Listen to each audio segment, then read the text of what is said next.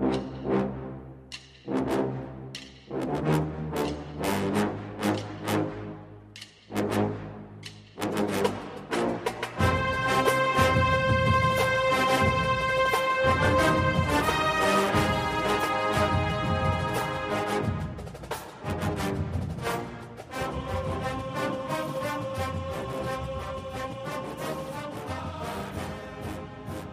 Good morning, Bucknutters. Welcome to the Bucknuts Morning Five here on Friday, September 24th, 2022. I am Dave Biddle. I'm very happy to be joined by Jonah Booker for his usual Friday visit. A lot to get into. First of all, my friend, I woke up to 42 degree weather here in Columbus, Ohio this morning, hence the hoodie. Um, what's the weather there like in the Valley of the Sun? We got a couple, we got a little bit of rain the other day, so that cooled it down some, got some clouds. So today is supposed to be uh, in about 90, but right now this it's it's decent in the morning that you can get out and walk and take the dogs out in the morning and not feel like you've been dumped with a, a bucket of water or something. So it's it's about 75 right now this morning, but it's going to still be pretty warm. At this point, Dave, I'm I'm typically in the mode like, all right, we're a couple weeks into football season. Can we be done with the 100 degree weather already? Yeah, it's to maybe get up to like 60 here today. So it's it's crazy. It was 90 degrees a few days ago and then literally fall hit and the, the weather cooperated. It like shot down 30 degrees or more. All right, let's get it. So much stuff to get into. Obviously, Buckeyes against Wisconsin tomorrow night. We're going to break that down. First thing I wanted to ask you so, so many guys are dealing with ailments. Um, you know, you can call them minor injuries, who knows, nagging injuries. Um, the good news, I think, um, we'll find out tomorrow, but I think Jordan Hancock's probably the only one that's not going to play. He hasn't played yet this year, but a lot of guys are nursing injuries. We know TreVeyon Henderson, Michael Hall Jr., um, we know JSN got back last week, but was limited. Julian Fleming played last week, um, but was limited, but caught two touchdowns. Um, so a lot of guys dealing with stuff. Um, where are you at? Are you concerned about that, or is that just typical football stuff three games into a season? Somewhat concerned, Dave, because you know the the Jordan Hancock injury is lingering a whole lot longer than what we really anticipated. I know that you had uh, spoke with uh, Hancock in the summer. He thought he was going to be okay, um, but right now it seems like it was a much bigger injury than what they were kind of leading on to initially. So just getting him back is going to be critical, especially we get, as we get into the Big Ten run.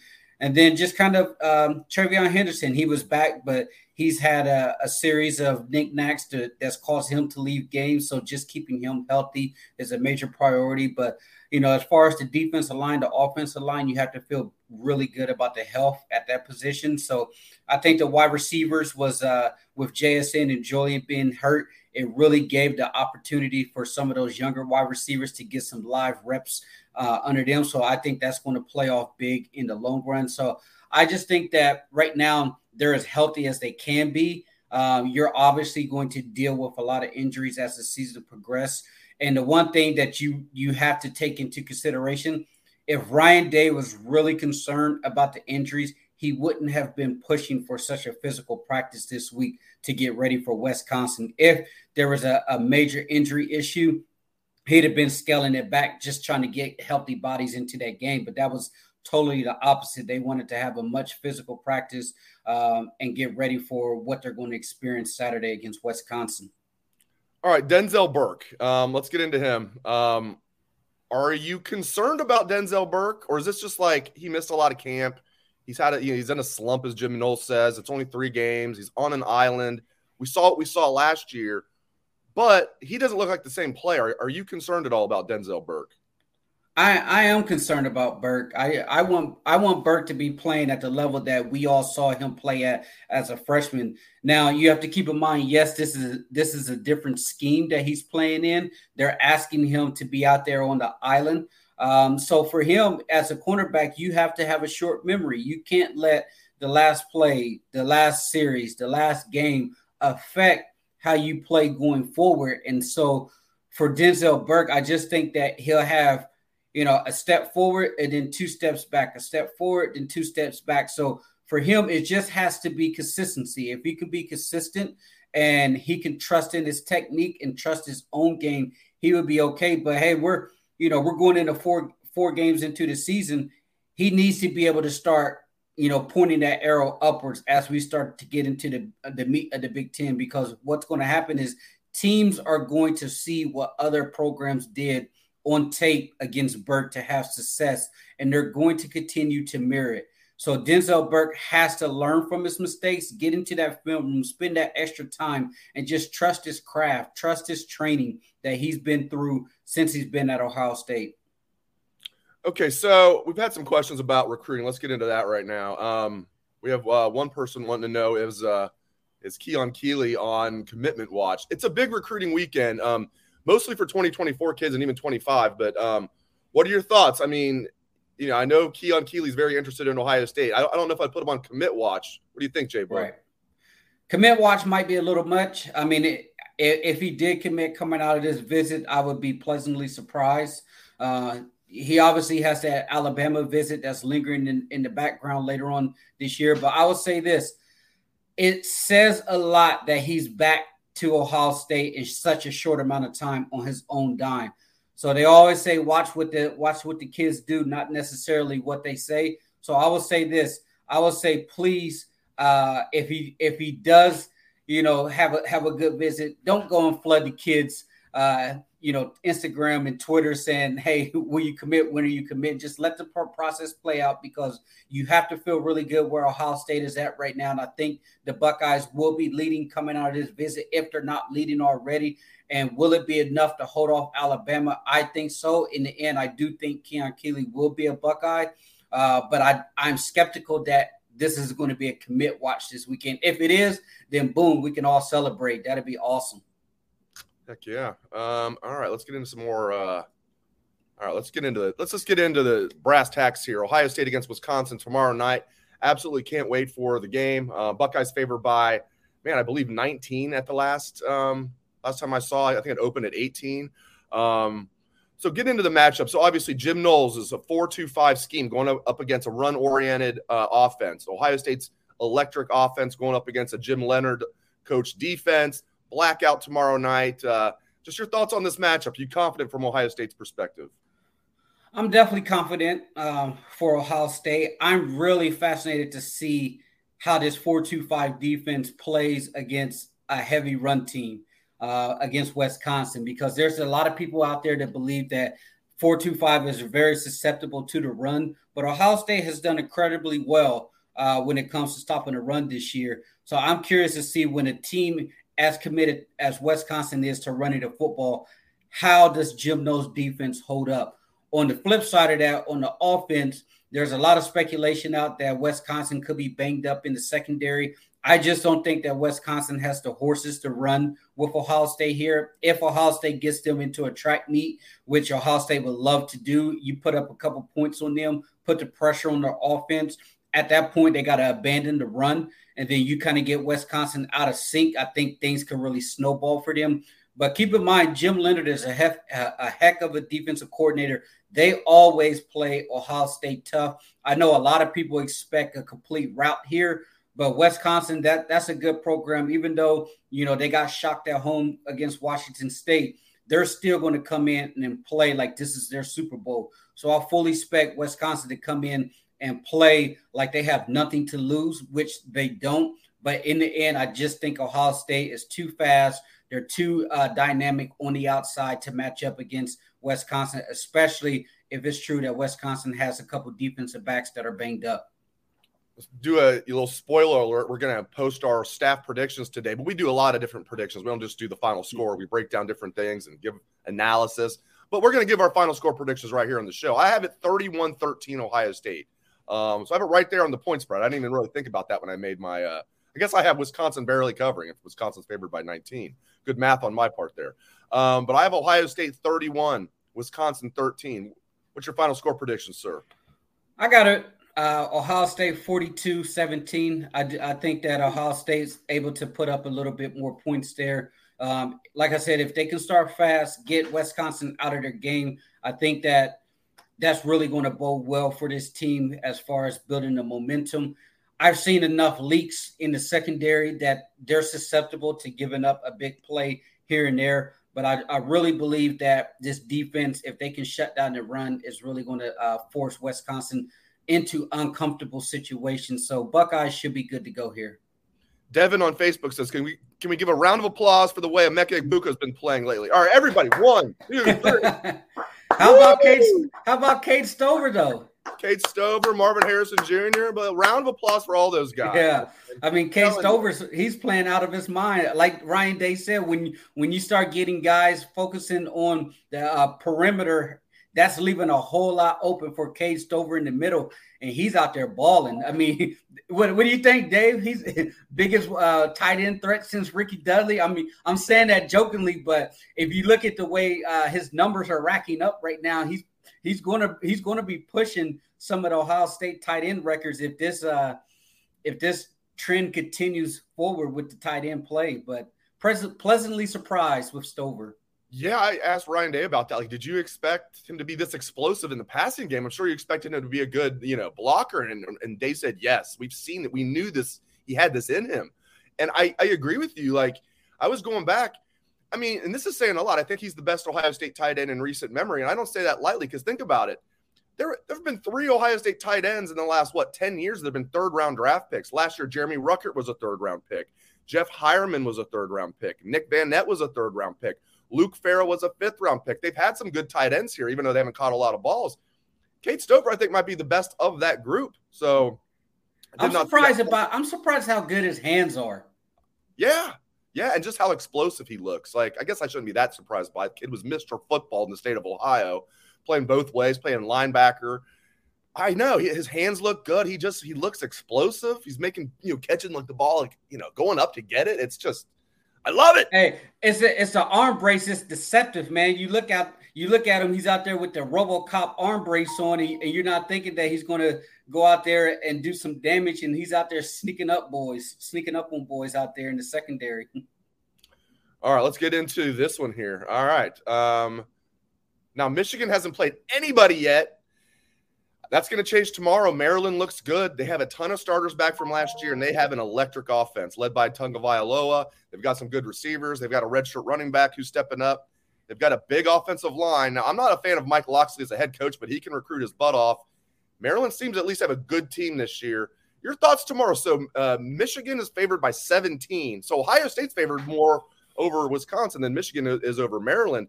I can't wait for this game tomorrow. I'm glad Michigan's finally playing a team with a pulse tomorrow at high noon, 9 a.m. for you, sir. Um, what do you think about this matchup tomorrow? Wolverines and Terrapins. I think it's going to be a good game. I mean, first real test for Michigan. We really don't know what Michigan is all about, considering that they've played a bunch of cupcakes so far this season. So this is going to be their true test here. You look at Maryland, uh, their wide receivers, they are dynamic. They're going to try to stress that defense. I think Michigan definitely has an edge up front when it comes to uh, the line of scrimmage on the offense and the defensive line. But I do think that Maryland is explosive enough, and Mike Locksley is a good enough play caller to put a little pressure on that defense. I just think that Michigan, in the end, may have a little too much depth, a little too much talent here. Will they cover? Mm, that's going to be that's going to be something that I will I will stay away from as far as the lines there because Michigan could easily have one of those games where they blow them out, or it could be a battle that comes down to the last five minutes there. The thing is, is you don't know which Maryland's going to show up. You can have a Mike Locksley that shows up and turns into a pumpkin by the second quarter, or you can have a Mike Locksley that come in there and plays out of their mind with their hair on fire. So their inconsistency has been kind of the theme when it comes to Maryland, but they do have uh, elite wide receivers on the outside and a solid quarterback who's going to be able to get them the football. We just don't know what this Michigan team can actually do once once they're playing someone who's not pretty much a, a Division two program. I just can't wait. Yeah, as Devin on Facebook said, I just can't wait for the mm-hmm. Ohio State Michigan game this year. I think Michigan's going to be walking. I know they're going to be walking into a hornet's nest, and Michigan has a good team, but this is Ohio State's year. All right, a couple questions from live audience to get to.